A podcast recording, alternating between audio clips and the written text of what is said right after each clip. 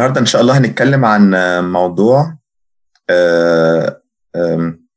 ناس كتيرة كانوا طلبوه، يعني هو موضوع a case for a creator. يعني إحنا عارفين إن الإلحاد انتشر بطريقة غير عادية يعني، وفي ناس بيتبعوه هم حتى مش فاهمين يعني.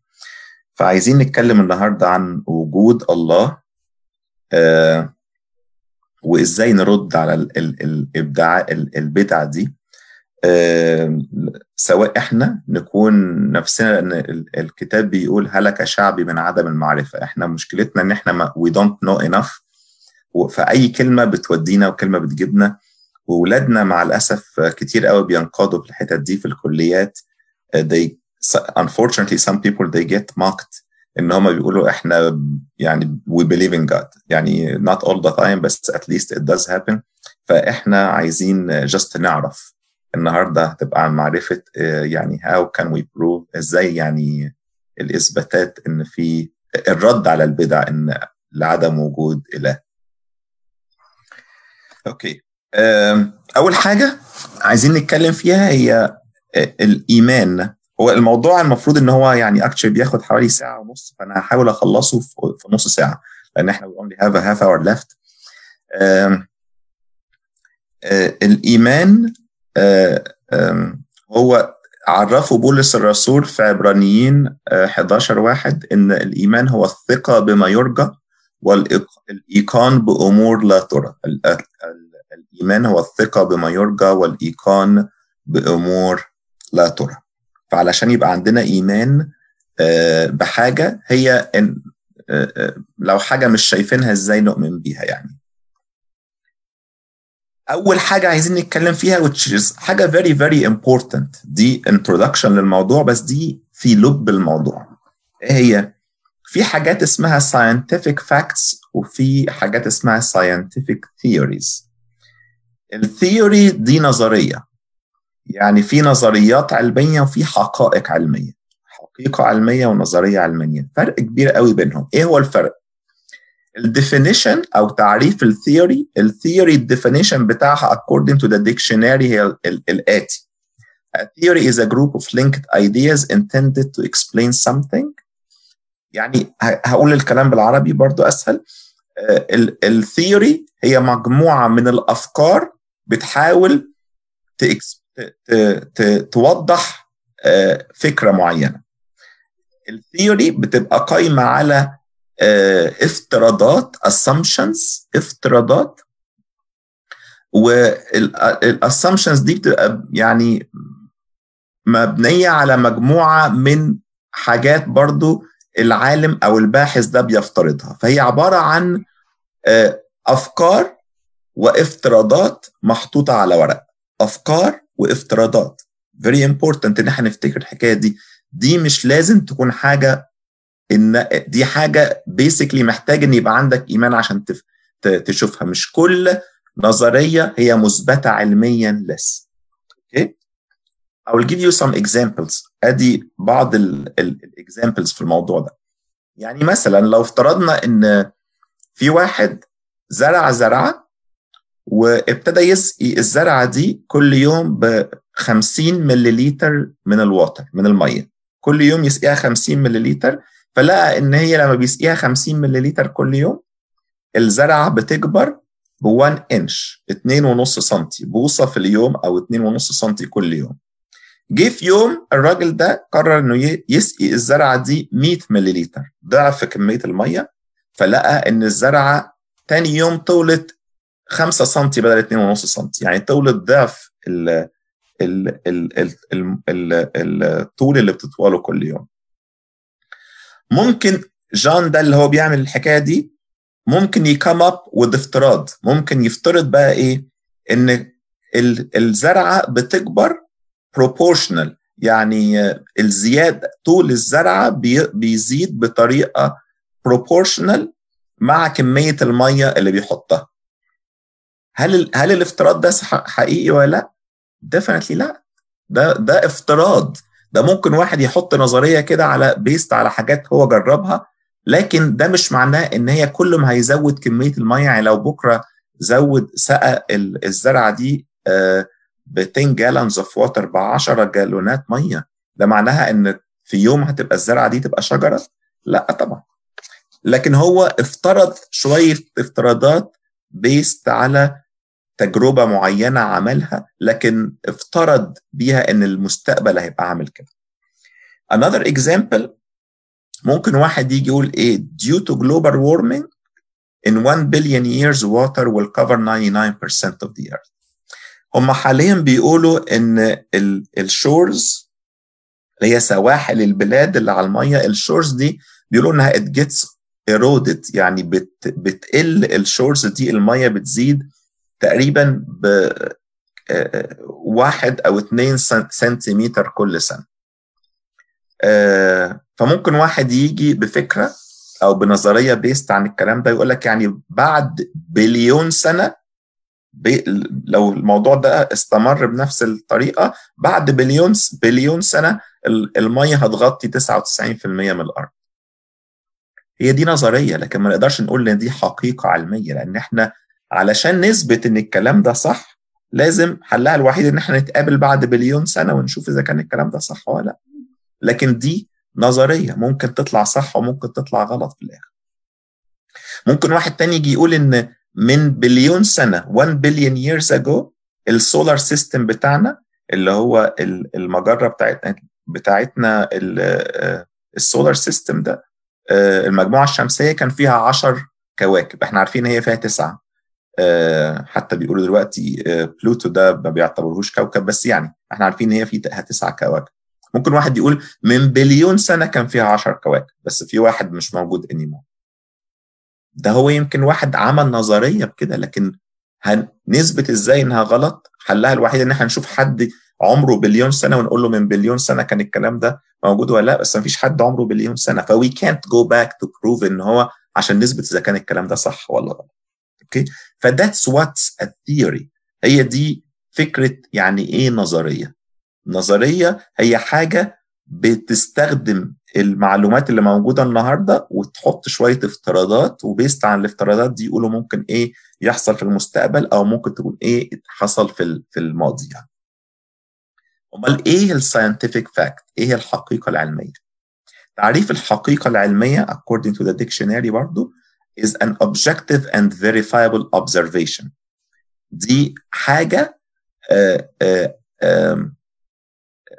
in contrast with hypothesis or theory which is intended to explain or interpret facts. يعني دي حاجة تكون تم إثباتها علميا، حاجة مثبتة، حاجة جربناها وشفناها وقدرنا إن احنا نثبتها، مش بس تكون فكرة مبنية على افتراض. لا، ده مش افتراض anymore، دي حاجة شفناها وأثبتناها.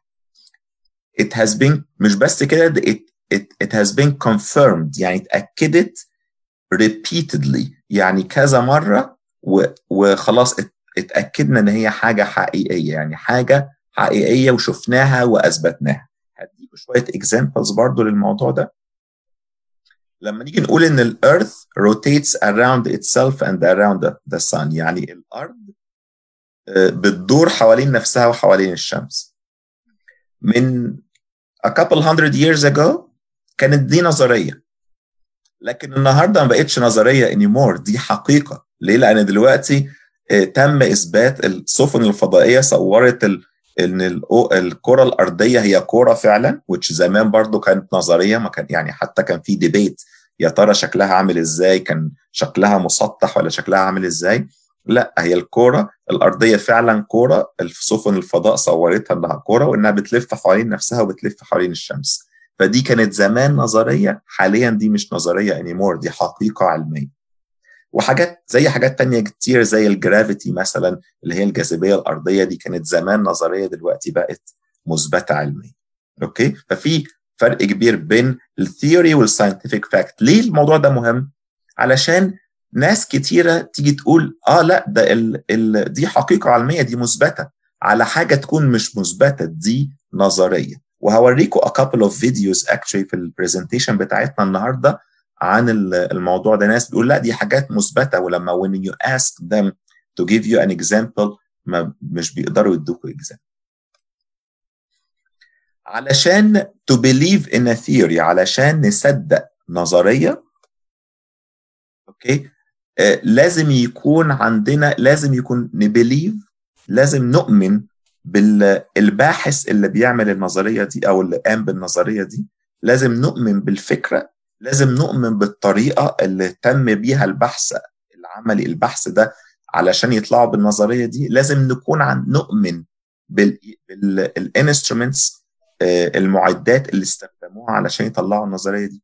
فعلشان نؤمن بنظرية لازم، أو علشان نصدق نظرية، لازم يكون عندنا إيمان كبير قوي في كل الحاجات دي. It's interesting إن في theories كتيرة جدا مشهورة جدا for the longest time، لوقت طويل قوي الناس كانوا طبعا مصدقين ومقتنعين إنها حقيقية، وفي حاجات منها لغاية قريب بس تم إثبات إن الtheories دي كانت غلط. I will give you several examples of those برضو، علشان هتفرق معنا إن احنا نشوف theories الناس أمنوا بيها واقتنعوا بيها واتكلموا عليها for the longest time، وبعد كده جم اكتشفوا إن لا، these are not theories anymore or actually they are not facts. okay. لكن قبل ما نتكلم عن examples دي، عايزين نشوف إيه اللي بيخلي نظرية ممكن تكون غلط، أو نظرية تكون مش بتكشف الحقيقة كلها. إيه هي؟ مش هنألف الكلام ده، هناخد الكلام ده من باحثين، بعض الباحثين نفسهم بيقولوا إيه والعلماء. فمثلا أول كود ده واحدة اسمها كيتلين سوسكي، دي باحثة في كولورادو ستيت يونيفرسيتي. بتقول إيه؟ بتقول I think because you have to publish to keep your job and keep funding agencies happy, there are a lot of mediocre scientific papers out there with not much new science presented. فبتقول إن هي بتعتقد إن علشان الناس يقدروا يكيب الجاب بتاعتهم، الشغل بتاعهم، يعني يفضلوا موظفين، يعني ما يترفدوش، وعلشان يقدروا ياخدوا الجرانتس من الحكومة اللي هي علشان تصرف عليهم وعلى الأبحاث بتاعتهم.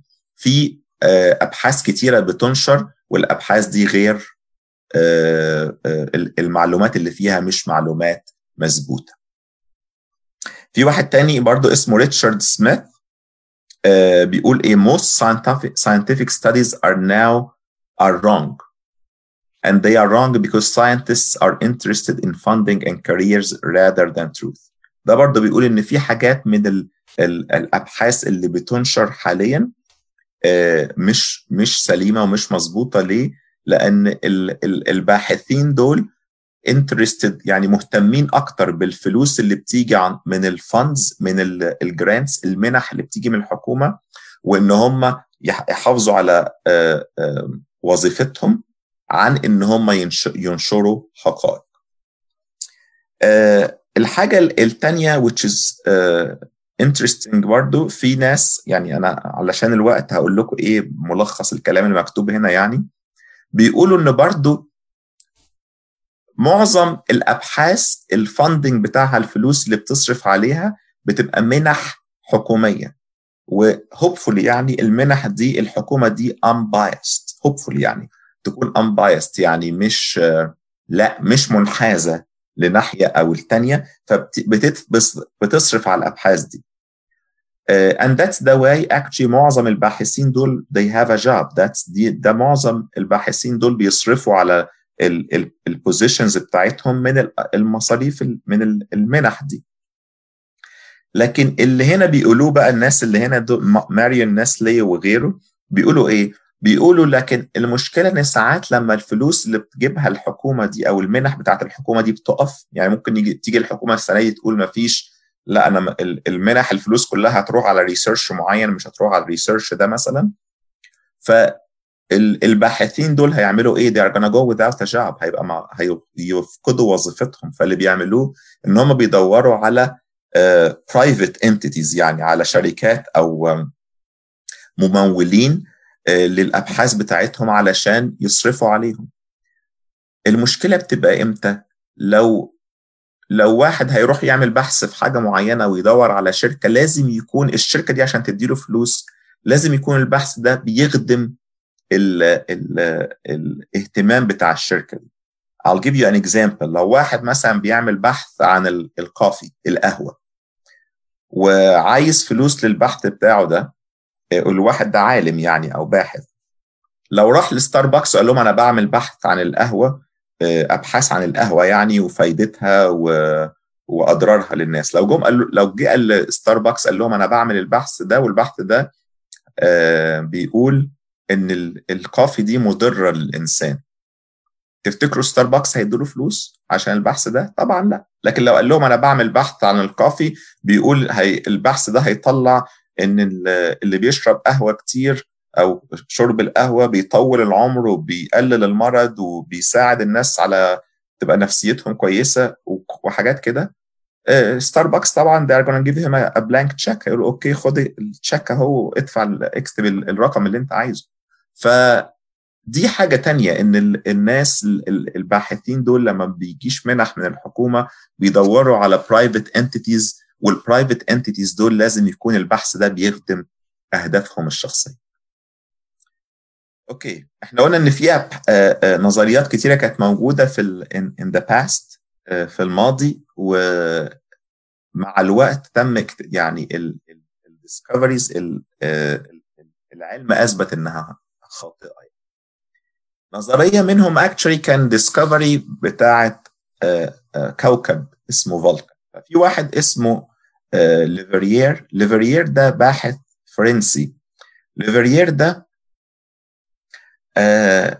عمل نظرية قال إن في كوكب موجود، احنا عارفين إن أول كوكب بعد الشمس هو ميركوري. فجي ليفريير ده في القرن ال19 وقال إن في، لا ميركوري مش أول كوكب، ما بين ميركوري وما بين الشمس في كوكب تاني وسماه فولكان. في كوكب موجود وسمى الكوكب ده فولكان، وقال الدليل على كده ان الطريقه اللي ميركوري بيلف فيها في المجره بتاعته بتدل على ان في كوكب تاني قبله.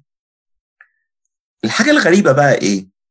ان ناس كتيره جم ساعتها استرونوتس من علماء الفضاء يعني، واتصلوا بفولكان ده بعد ما نشر البحث بتاعه، اتصلوا بالليفريير ده بعد ما نشر البحث بتاعه ان في كوكب اسمه فولكان، وقعدوا يقولوا له احنا شفنا الكوكب بتاعك ده وفعلا في كوكب موجود قبل ميركوري واحنا شفناه، ويا ريت تحط اسمنا ان احنا لقينا شفنا الكوكب ده احنا كمان.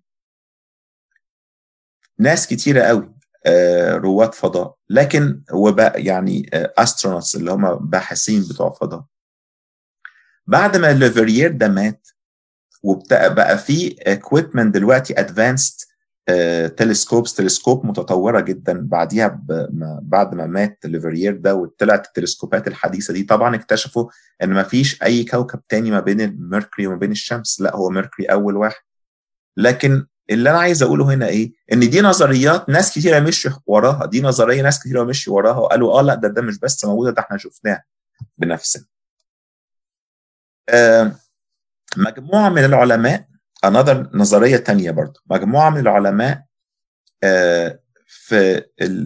برضو في القرن ال19 مشهورين جدا زي تشارلز داروين وياركوفسكي وتسلا وتشارلز لايل وغيرهم، اتفقوا مع بعض وطلعوا نظرية بتقول إن الأرض حجمها بيزيد، يعني الأرض at some point كانت أصغر من كده بكتير وحجمها عمال يزيد على مدار السنين. Again for the sake of time، عشان ما عندناش وقت كتير مش هنتكلم على كل الديتيلز اللي موجودة، لكن اللي أنا عايز أقوله هنا إيه؟ إن طبعا بعد فترة، بعد ما النظرية دي قعدت فترة الناس مصدقاها، تم الاكتشاف بعد كده طبعا giving النودس تكنولوجي إن لا، ما الأرض نفسها حجمها ما بيزيدش ولا حاجة، لكن البحار والمحيطات اللي على أساسها لما قالوا بتظهر جبال، وزمان كان في جبال مش موجودة والجبال دي بقت موجودة دلوقتي، ده وكان في جبال عالية ودلوقتي الارتفاع بتاعها أقل شوية، مش سببه خالص إن حجم الأرض بيزيد، ليها أسباب تانية مش لازم نجو through the details now for the sake of time. بس دول علماء مشهورين جدا وناس كتيرة تبعتهم يعني ابتدوا يفولو them في النظريات بتاعتهم. وكان for the longest time كان الكلام ده الناس متخيلة إن الكلام ده حقيقي. أينشتاين نفسه قال إن اليونيفرس، الكون static، ما بيتغيرش، حجم الكون زي ما هو. دي نظرية تانية لغاية 1917 كانت أينشتاين بيقول إن اليونيفرس الحجم بتاعه زي ما هو ما بيتغيرش. لكن برضو بالنيو تكنولوجي تم اكتشاف إن لا، اليونيفرس الكون is expanding، الكون اللي احنا عايشين فيه ده is expanding with time.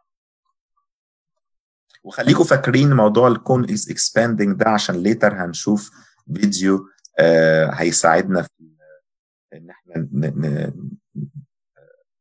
نتكلم على how did the universe start.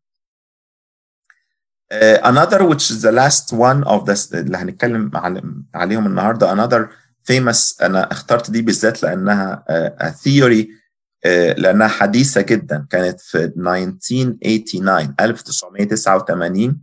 احنا عارفين عشان تتعمل any nuclear reaction، اي تفاعل نووي عشان يتعمل محتاج very very high temperature، محتاج حراره عاليه جدا جدا جدا. عشان كده الطاقه النوويه طاقه غاليه، لان الحراره دي عشان تتعمل it costs a lot of money، عشان تطلع طاقه نوويه لازم درجات حراره عاليه.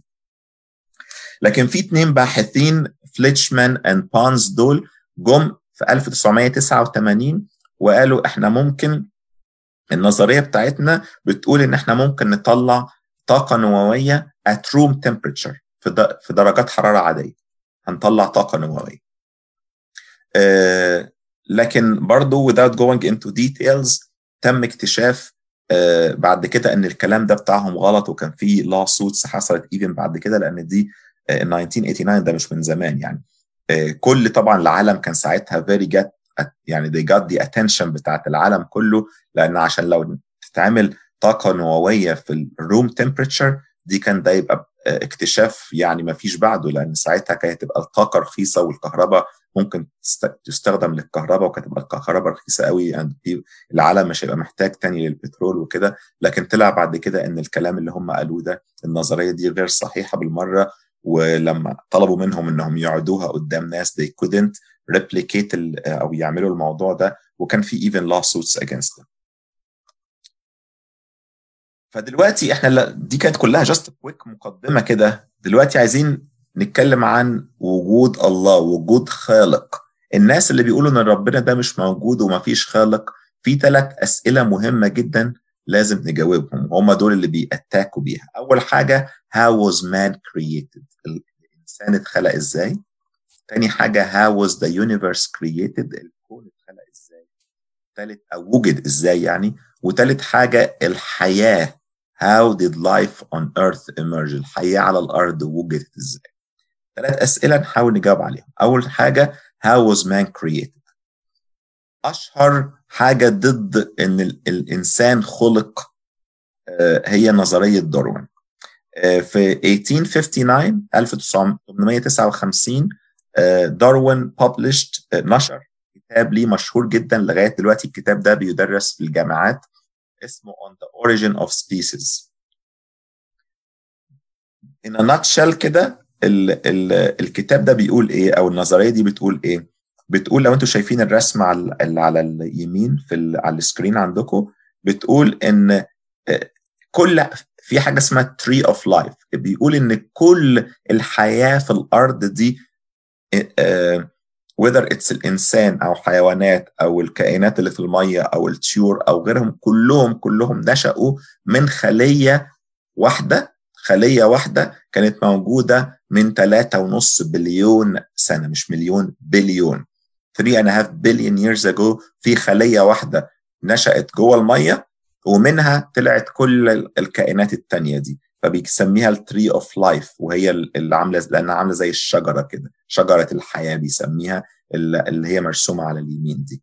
فبيقول ان هي ابتدت كائن ابتدى في الميه، والكائن ده لما طلع على الارض ابتدى يتاقلم مع حياته في الارض، فبدل ما كان بيتنفس في الميه بقى يتنفس على الارض، وابتدى يطلع منه بيردز اللي هي الطيور وكل حاجه. كله ابتدى من الكائن الخليه الواحده اللي هي رمز A، اللتر اللي موجود تحت ده، وابتدى من يطلع بقى منه كائنات تانية. دي نظرية on the origin of species بتاعة داروين اللي طلعت in 1859.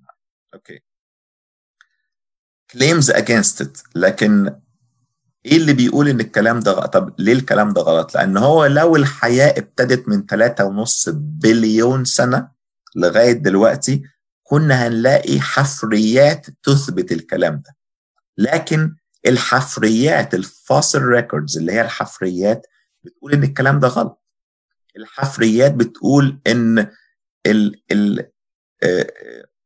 معظم الحيوانات اللي موجودة النهاردة ظهرت فجأة من حوالي 500 مليون سنة. من حوالي 500 مليون سنة لقوا حفريات لكل الحيوانات. ان هي طبعا انتوا عارفين ان هم they can prove، ممكن يقدروا يعرفوا عمر العمر بتاع الحفريات دي ايه. فالحاجات دي لقوا ان هي كلها بتثبت ان هو من ان هي الحيوانات كلها وجدت من 500 مليون سنه abruptly، يعني مره واحده. ما فيش حاجه before that، ما فيش حاجه موجوده من قبل ال 500 مليون سنه. ما فيش حفريات بتقول ان في حاجات من بليون أو 2 بليون أو 3 بليون سنة وتطورت لغاية اللي احنا شايفينه النهارده. To the point إن هم سموا الكلام ده، سموا الفترة الزمنية دي اللي هي بيقولوا تقريبا كانت 541 من 541 مليون سنة، سموها the Cambrian explosion أو الانفجار الكامبريان. هو مش انفجار فعلا، بس هو بيقولوا كل الكائنات الحية الحيوانات يعني ظهرت في الفترة دي من 541 مليون سنة، وفترة وظهرت السبان بتاعها من 13 ل 25 مليون سنة، لكن ما كانش فيه ولا قبله كده حاجة جديدة، أي حيوانات أو أي كائنات حية، حيوانات يعني موجودة من قبل كده. الحفريات ما لقيتش الكلام ده.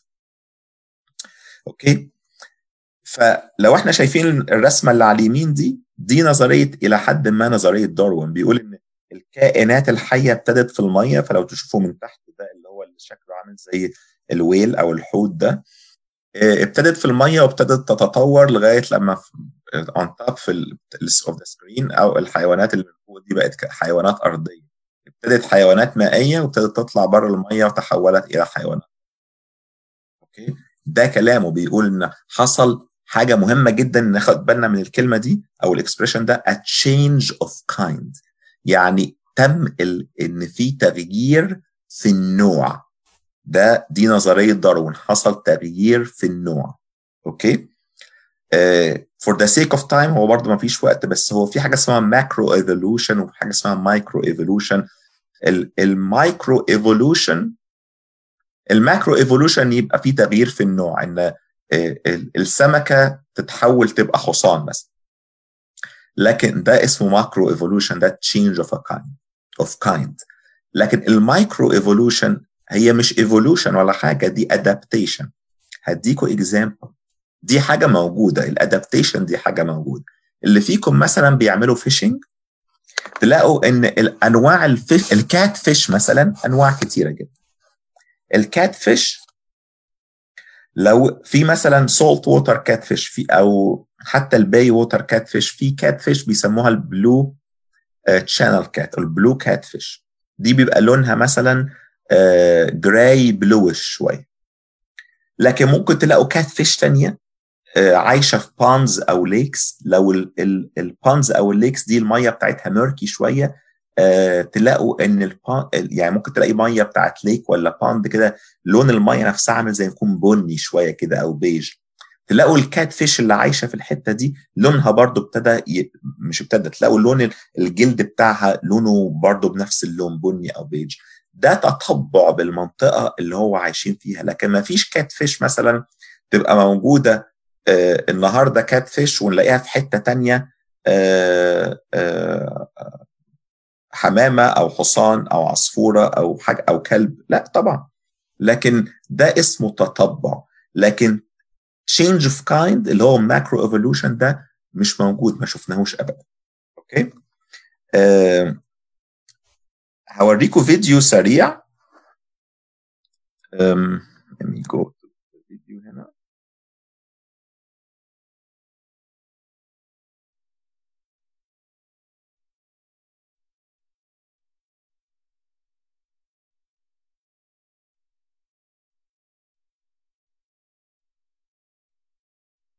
الفيديو ده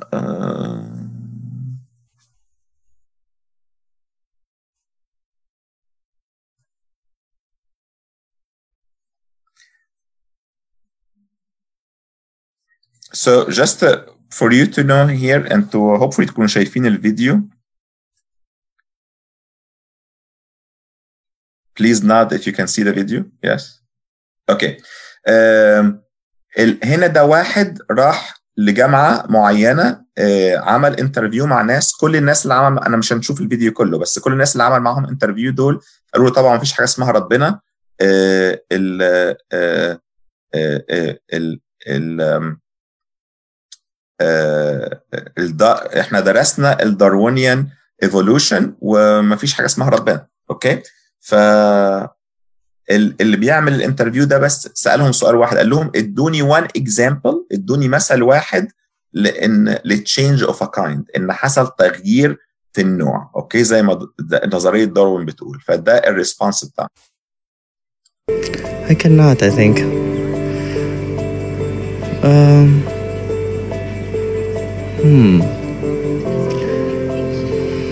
It's a hard question actually.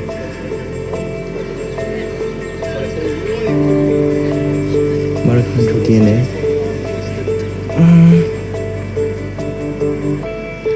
So, can you repeat the question again? Could you give me any observable evidence, just one, for Darwinian evolution?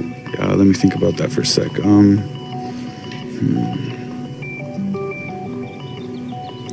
Observable evidence, something where we don't have to exercise faith. Something that can be observed, like the scientific process, observable. That's a good question. That one I'm not quite sure. So you can't think of any observable evidence for evolution? No. How do you know it's true?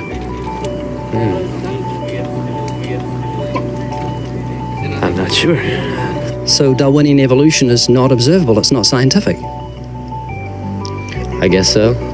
So it's unscientific, you can't prove it. It's scientific actually, you could prove it, it could be proven, just... Do it for me.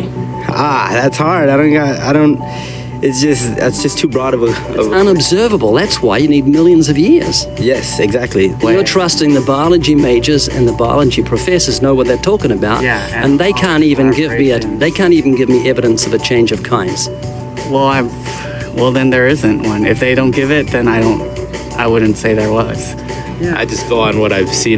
So just for the sake of time, we're gonna keep going. We're not gonna see the look at the rest of the video, but you get the point. يعني دول ناس you can hear me right. دول ناس قالوا لا طبعا الداروينيان ايفولوشن دي مظبوطه ومثبوته وموجوده. لكن اللي حصل ايه، ان هو actually when he asked them about to give an example، ان هو يدي مثل واحد للموضوع ده، ما قدروش يقاموا اب بمثل واحد. اوكي، فده اول سؤال اللي هو how was man، الانسان وجد ازاي. تاني سؤال هو how was the universe created. فالعلماء بيدعوا ان اليونيفرس ده always existed، ما فيش حاجه اسمها created، دي حاجه موجوده طول عمرها. اوكي، ما فيش دي اليونيفرس ده موجود طول عمره، ما فيش حد خلقه. لغاية بداية القرن العشرين كان even الناس متخيلة ان اليونيفرس ده، الكون ده ما يحوي مجرة واحدة اللي فيها المجموعة الشمسية. لكن بعد كده تم اكتشاف ان الكون ده يحوي بلايين المجرات، مش ملايين، بلايين.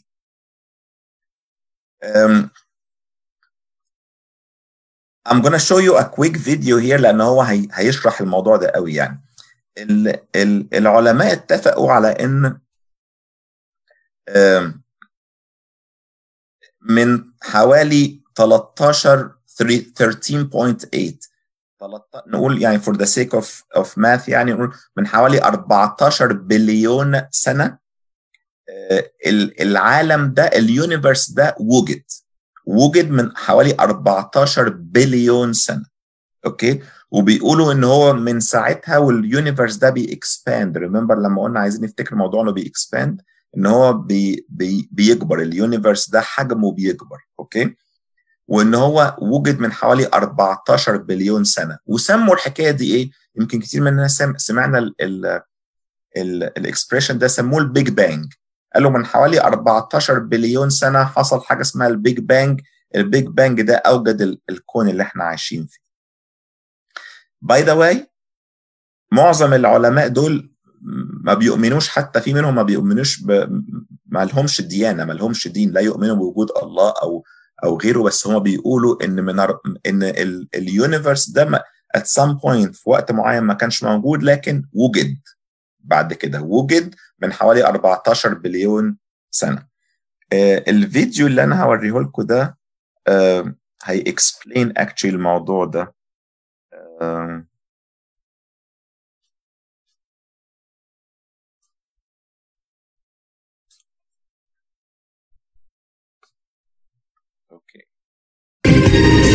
الفيديو الجديد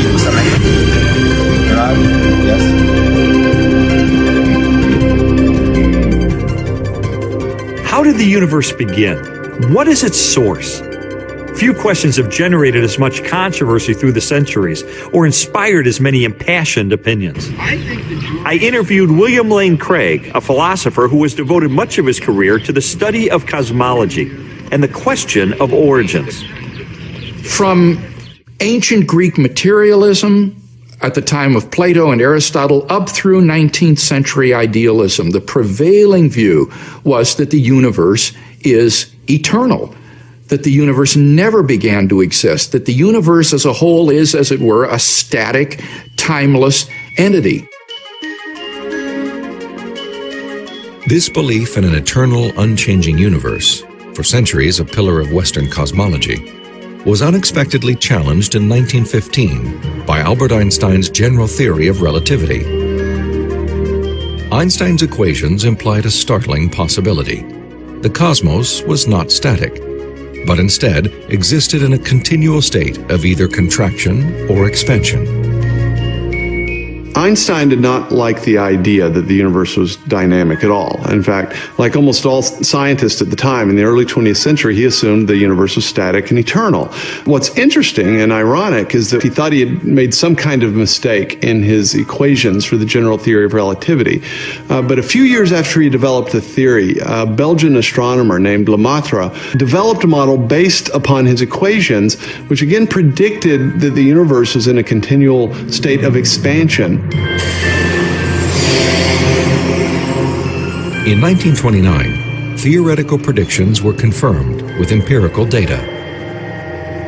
At the Mount Wilson Observatory overlooking Los Angeles, astronomer Edwin Hubble studied light from distant galaxies. Hubble determined that galaxies beyond our Milky Way were moving away from us at a speed proportional to their distance from the Earth. The more distant the galaxy, the faster it is receding.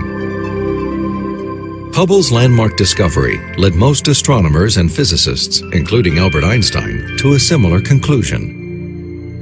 If the universe is continually expanding, then at earlier points in its history, it must have been smaller and denser.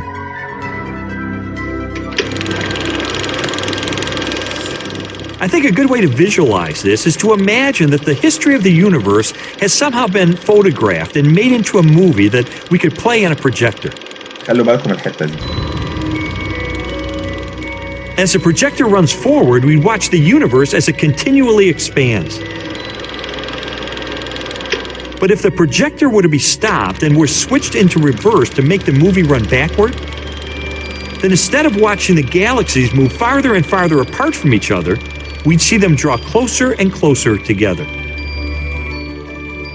As you trace this expansion back in time, the universe grows denser and denser and denser until finally the entire known universe is contracted down to a state of infinite density, which marked the beginning of the universe. At this point, which cosmologists call the singularity, all matter and energy, physical space and time themselves came into being. This literally represents the origin of the universe from nothing. So the startling implication of Hubble's discovery was the temporal finitude of the universe, that the universe had an absolute beginning at some point in the finite past. Okay. Hopefully تكونوا يعني paid attention اللي جاي. لكن هو يعني again for the sake of time and I am so sorry احنا we're already above time. لكن again العلماء اللي عملوا الكلام ده واتكلموا عن حاجة زي البيج بانج دول مالهمش دعوة بالدين خالص يعني. وبيقولوا إن اليونيفرس ده at some point ما كانش موجود and then وجد. Okay. It's interesting كمان. It's very interesting لما إن العلماء دول برضو معظمهم اتفقوا على إن بعد موضوع البيج بانج ده بعد ما الكون ده وجد light emerged يعني كان نور يعني بقى في نور في الدنيا أو في العالم يعني which sounds very very similar to تكوين واحد. لو فتحتوا سفر التكوين إصحاح واحد تلاقوا كتير قوي من الكلام ده مكتوب هناك already من زمن طويل قوي قبل ما العلماء دول حتى يتولدوا. أوكي. العلماء برضو كتير منهم اتفقوا ان مش ممكن ان الكون معمول بطريقة so intelligent ان مش ممكن يكون الحاجات دي كلها حصلت randomly. مش ممكن كلها تكون حصلت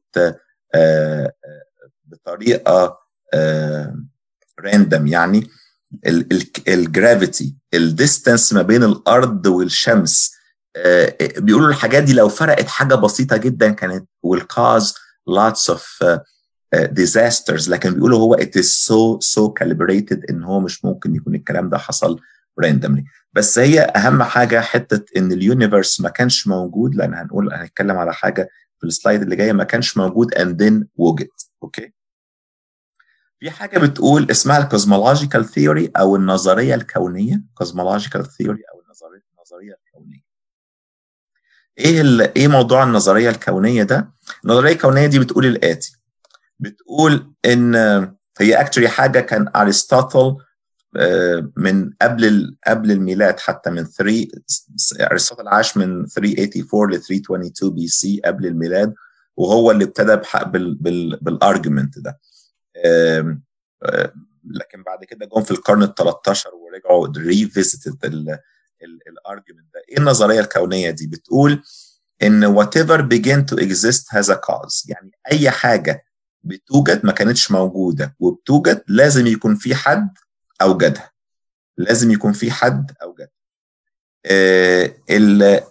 الحاجه اللي بعد كده في النظريه دي بتقول ان طيب اليونيفرس ده اوكي العلماء اتفقوا اهم ان اليونيفرس ده ما كانش موجود لكن دلوقتي وجد. يبقى الخلاصة إن في حد شيء أو حد أوجد اليونيفرس. أوكي يعني دي and it's called the cosmological argument. في فيديو تاني بس يعني for the sake of time we will skip that video. بس الفيديو ده basically بيشرح الcosmological argument ده إن هو لو الargument لو اليونيفرس ما كانش موجود أبدا وفي حاجة أو قوة أوجدته إيه هي القوة دي؟ Finally, آخر سلايد تقريبا في بعد كده سلايد واحدة. How did life emerge? So we اتكلمنا عن how did man how was man created? How was the universe created or وجد? تالت حاجة how did life emerge، الحياة ابتدت ازاي. فسنة 1953 في واحد اسمه ستانلي ميلر. ستانلي ميلر ده قال أنا هعمل حاجة تشبه اللي كان موجود في بداية الخليقة، وأشوف لو نقدر نبدأ حياة من لا شيء، نبدأ كائن حي من لا شيء. فعمل إيه ستانلي ميلر ده؟ جاب فلاسك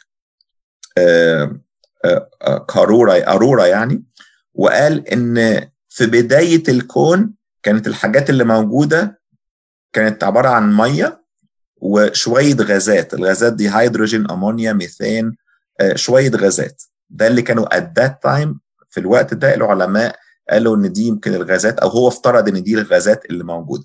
أوكي؟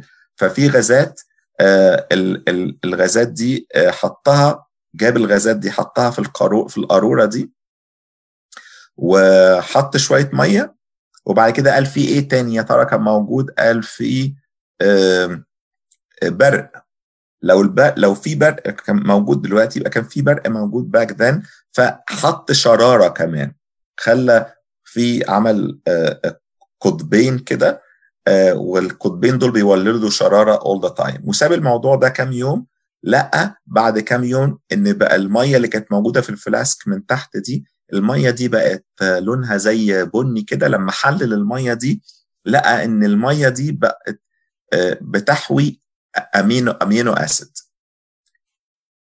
قال بس الامينو اسيد ده عبارة عن ايه؟ الامينو عشان just for you to know، الخلايا الحية بتتكون، الحاجة اللي بتكون الخلايا الحية، المركبات الأساسية لأي خلية حية هي البروتين، والمركب الأساسي للبروتين هو أمينو أسيد. فهو قال لو عرفنا نوجد أمينو أسيد من لا شيء يبقى ممكن نوجد بروتين من لا شيء، يبقى ممكن نوجد خلية حية من لا شيء. هو قدر يوجد أمينو أسيد from لا شيء. لكن جم بعد كده العلماء قالوا له بس انت افترضت ان الغازات اللي كانت موجودة على الارض at that time كانت ميثين وامونيا وهيدروجين.